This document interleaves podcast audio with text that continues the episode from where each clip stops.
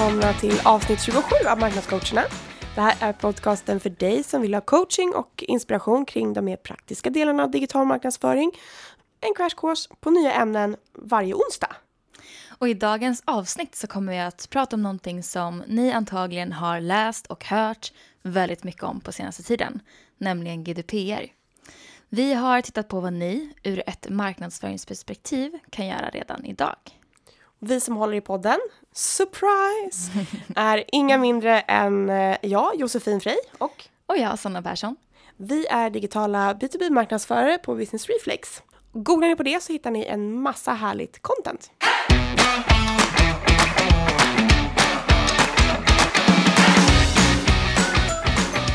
GDPR fortsätter som sagt vara ett hett ämne och det har varit extra hypat på senaste tiden. Vi ser det överallt. Det är bloggar, artiklar, tidningar, nyhetsinslag och det är radio och det är bransch... Everywhere.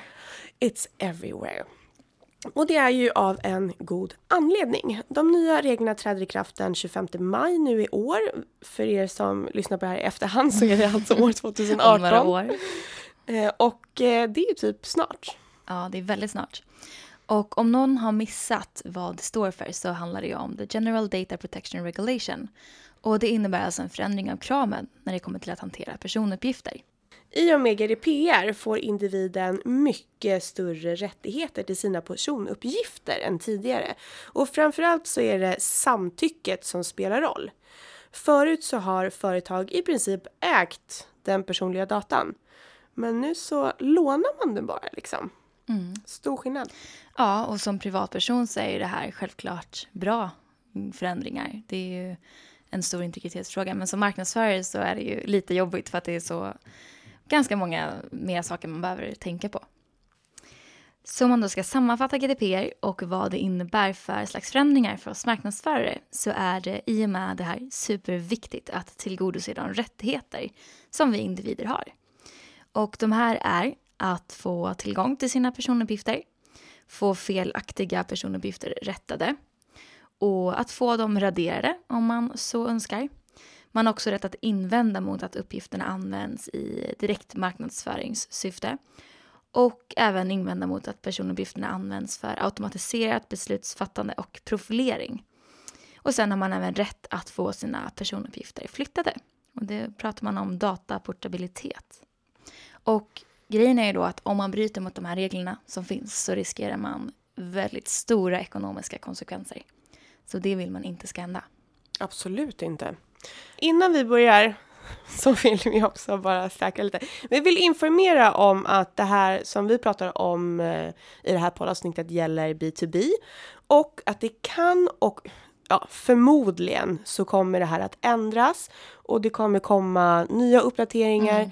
Eh, det är med andra ord inget facit, utan det är det här som vi kan se att ni kan göra och vi gör idag mm. och förbereda lite grann. Ja, precis. Och eh, viktigt att tillägga är att lagen i sig kommer alltså inte ändras. Men eftersom mycket av det här är en tolkningsfråga så kan ju själva tolkningarna komma att se annorlunda ut när fler tolkningar har gjorts och när tiden har gått och man vet mer och man har praxis och så vidare. Mm. Yes, så formalien understökad. Härligt. Då kör vi. Först och främst så bör ni på er sajt ha en integritet och cookie policy. Det handlar om att ni här behöver spesa tydligt varför ni lagrar information, hur länge ni lagrar den, vilken typ av information ni lagrar och vilket syfte ni har eh, för den data ni lagrar. Till exempel i er cookie policy, ni kanske samlar in på webben eh, e-mailadress för att kunna skicka ut ett white paper som de laddar ner. Och då bör det stå här att till exempel personuppgifter som lämnas under våra kunskapssidor används för att skicka den information du efterfrågar. Det får aldrig vara otydligt varför man lämnar en uppgift helt enkelt. Så har ni massa olika syften eh, med de olika formulären så ska man ju mm. spesa dem. Precis, det kanske, ni kanske jobbar med rekrytering, kanske ett rekryteringsföretag. Då finns det ett annat syfte med den data ni samlar in eh, i form av CV och liksom andra typer av personuppgifter. Så det är väldigt specifikt vilken typ av verksamhet man har och hur mycket personliga uppgifter man hanterar. Mm. Men viktigt att tillägga är ju att det här är alltså inget krav enligt GDPR, inget måste. Men vi rekommenderar att göra det ändå för att det är en best practice och det är bättre att vara på den säkra sidan. Apropå cookies så måste jag bara säga att det här är ju också, förut så var det ju mycket mindre, eller många färre cookie pop-ups när man kom in. Ja. Varenda sajt som man går in på nu är nästan så här, ibland har de så överdrivet stora ja. eh, som man måste klicka i. I agree. Precis. En sån där liten footer pop, pop, pop-up. en liten footer pop-up som bara Ja. tjing, och så får de klicka i I accept. Yes. Man vill ha mjölk med sina kakor. Det andra grejen som eh, ni behöver ordna är ett SSL-certifikat på er hemsida. Och eh, för er som eh, behöver lite mer information om vad det innebär då är att det blir HTTPS istället för HTTP. Ja, Längst upp i vänstra hörnet i webbrowsern. precis. Och det här är ju ganska tekniskt. Och jag tänker Mm. att det är nog många som undrar vad det här innebär. Så Ja. det kanske kan vara bra att förklara lite. HTTPS är protokollet som används eh, och som talar om att en säker anslutning håller på att göras eller har gjorts. Mm. Och för att en säker anslutning ska kunna genomföras så krävs det ett SSL eh, TLS-certifikat som finns kopplat till den här servern.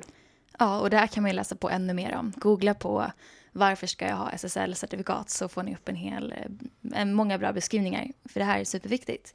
Mm. Om det- man inte har det då? Mm, precis, och det märker man ibland när man kommer in på en hemsida så dyker det upp ett stort varningsmeddelande där det står typ eh, det här är en osäker sajt, vill du verkligen klicka vidare?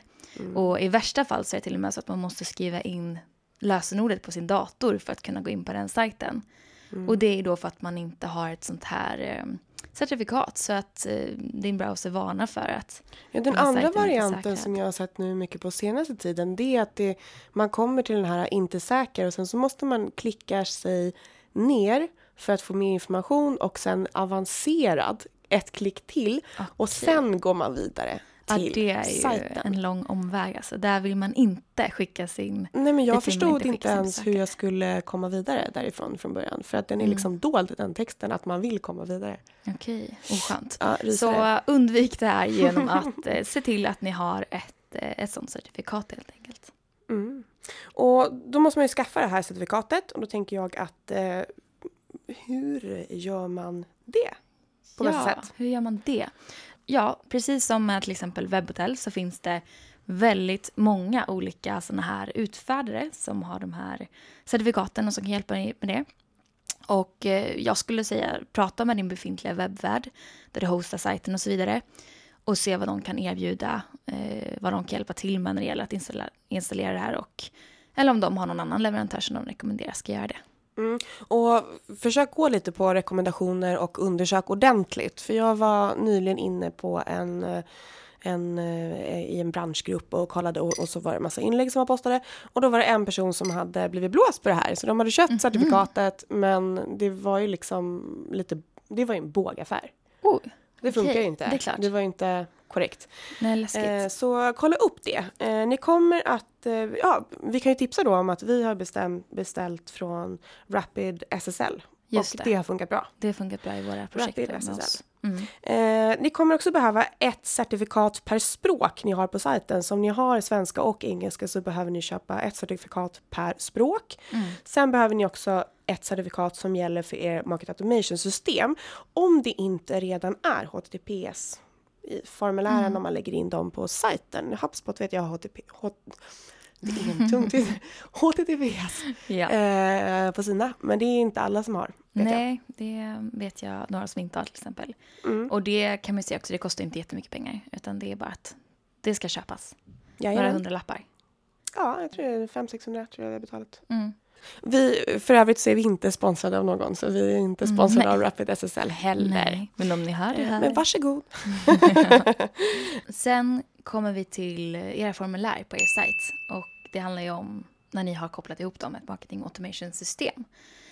Och även om ni har Wordpress eller vad ni nu har så måste det finnas en checkbox där de kan klicka i, eller där de måste klicka i, för godkännande, alltså att de har medgivit att ja, deras uppgifter sparas helt enkelt. Mm.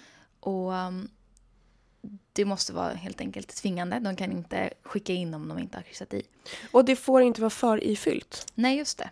Ytterligare en poäng. Precis.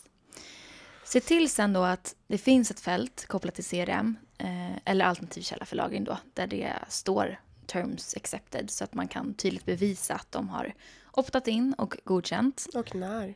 Och när, precis.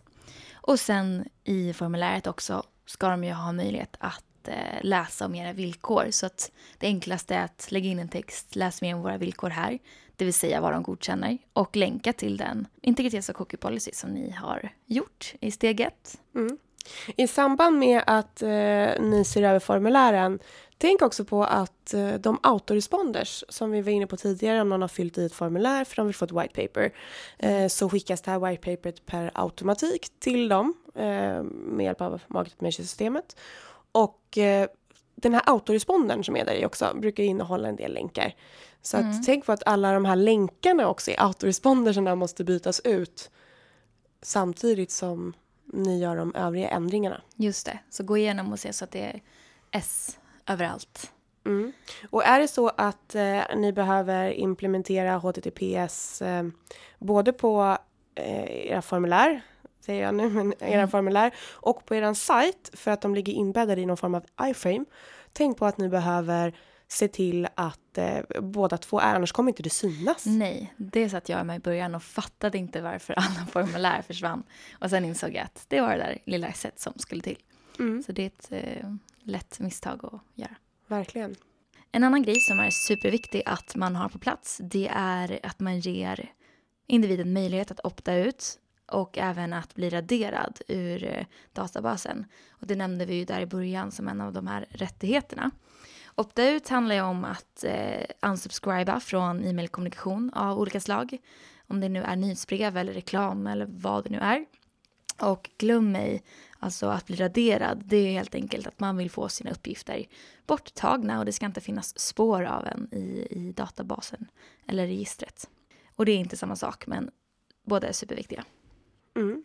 Ja, och den femte grejen som man kan göra redan idag det är att tänka till och se till så att det finns en process för om det är någon som hör av sig och vill ha all den information som finns sparat på dem hos er så ska ni kunna tillgodose den. Alla system eh, fungerar ju lite olika och är det frågan om en större mängd data så kan det ju bli omständigt att dra ut det som en Excel-fil typ och leverera. Mm. Så jag tror att många leverantörer just nu av de här olika systemen sitter och försöker att tweaka till så att deras, just deras lösning kan hantera det här på ett bra sätt. Ja, och eh, det är inte alla som gör det idag som du, som du säger. Och om de inte gör det så gäller det att man ställer krav också som, som köpare på de här leverantörerna så att de ser till att den funktionen finns den 25 maj när det är ett lagkrav.